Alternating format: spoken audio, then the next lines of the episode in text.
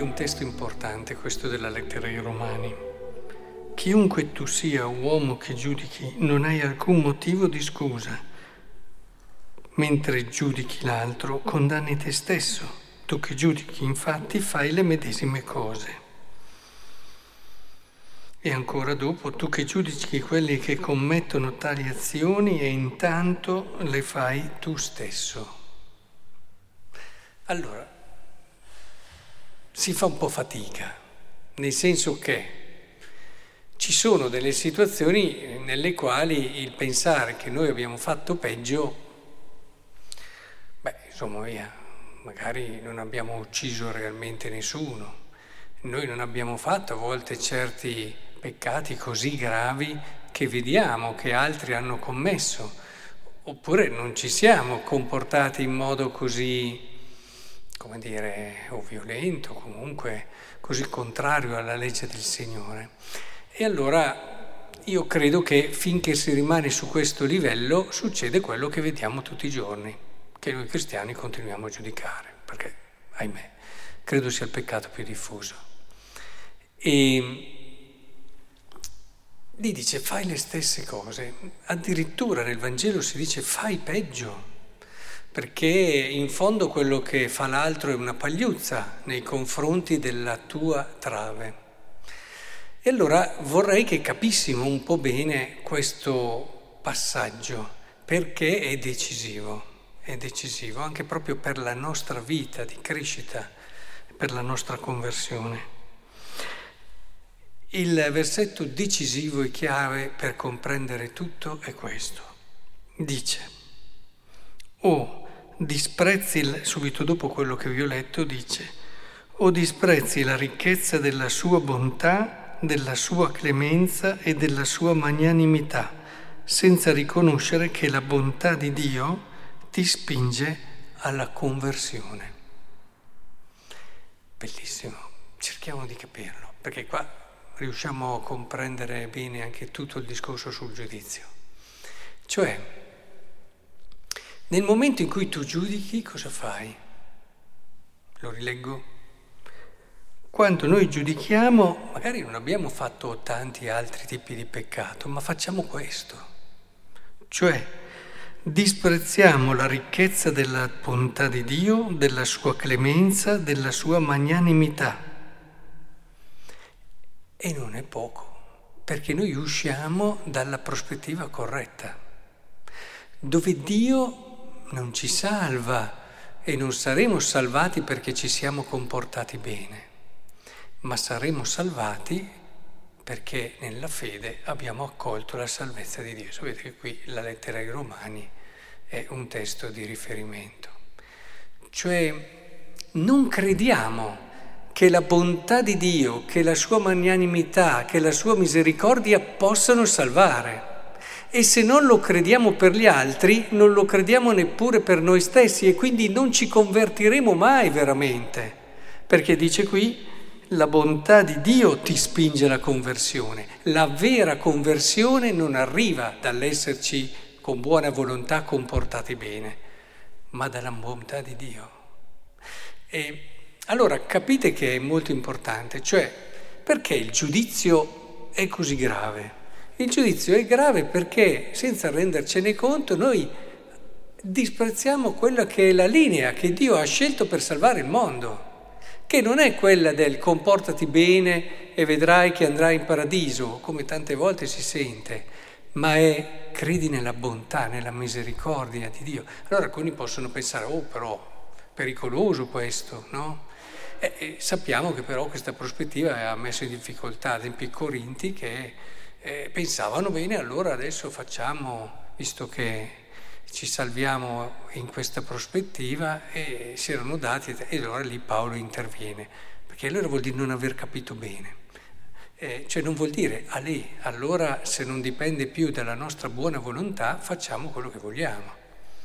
No, vuol dire che quello che fai, la preghiera, l'impegno, la carità, lo vivi per capire la bontà di Dio, non per guadagnarti il paradiso. per comprendere la misericordia di Dio. E più tu vivi l'amore, la carità nella tua vita, più tu ti apri ad accogliere la misericordia e la bontà di Dio.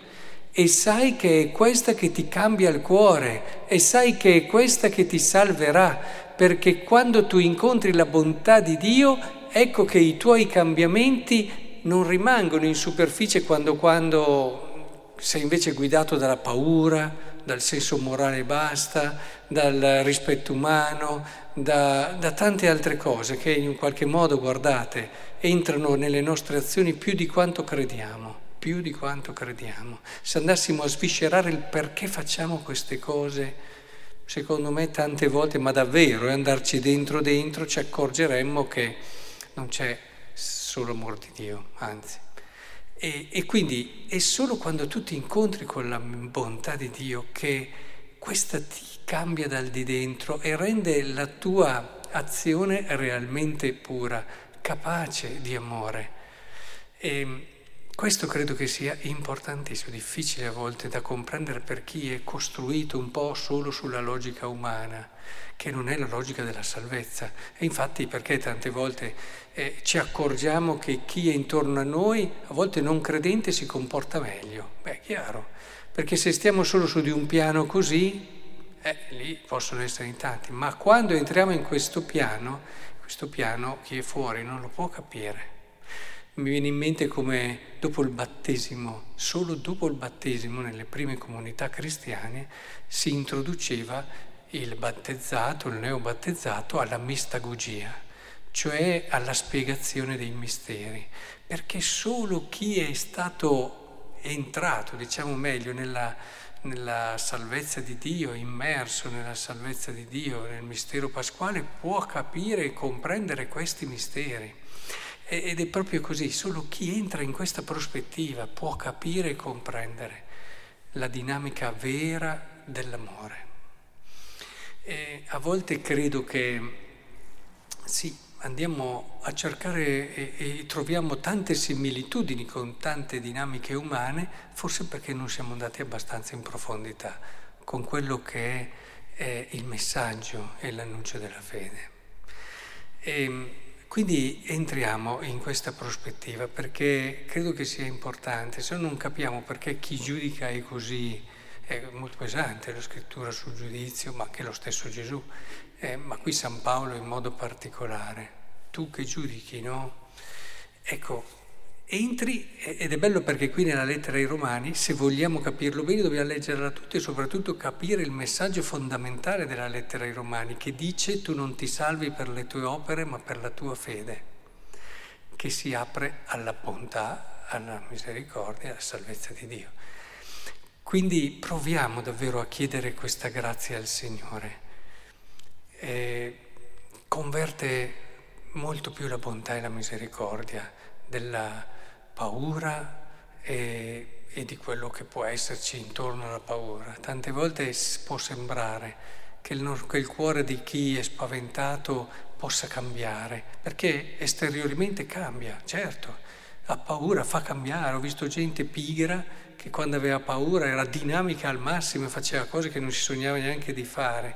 Gente che non aveva certe cose, aveva, non riusciva a lasciare certi vizi, con la paura eh, ha cominciato a non farli più. Quindi dal punto di vista esteriore si cambia, ma cambiare il cuore, cioè la conversione vera, non ci si arriva con la paura. Non ci si arriva con la paura. Se è vero che la paura è la maggiore forza che ha guidato il mondo anche nel progresso, dicono certi filosofi, eh, ma non è, non è quello che può spingersi il mondo, certo, da un'energia, però per cambiare davvero il cuore occorre la bontà e la misericordia, quello che ci dice il brano di oggi. Quindi entriamo sempre di più in questa prospettiva e chiediamo davvero al Signore di cambiarci la testa, perché è conver- un modo diverso di pensare questo, che si chiama conversione appunto, un modo diverso di pensare. Cerchiamo di non vivere il cristianesimo in modo troppo mondano, umano, con criteri troppo umani, mondani, ma entrare in questo orizzonte di salvezza che invece è propriamente divino.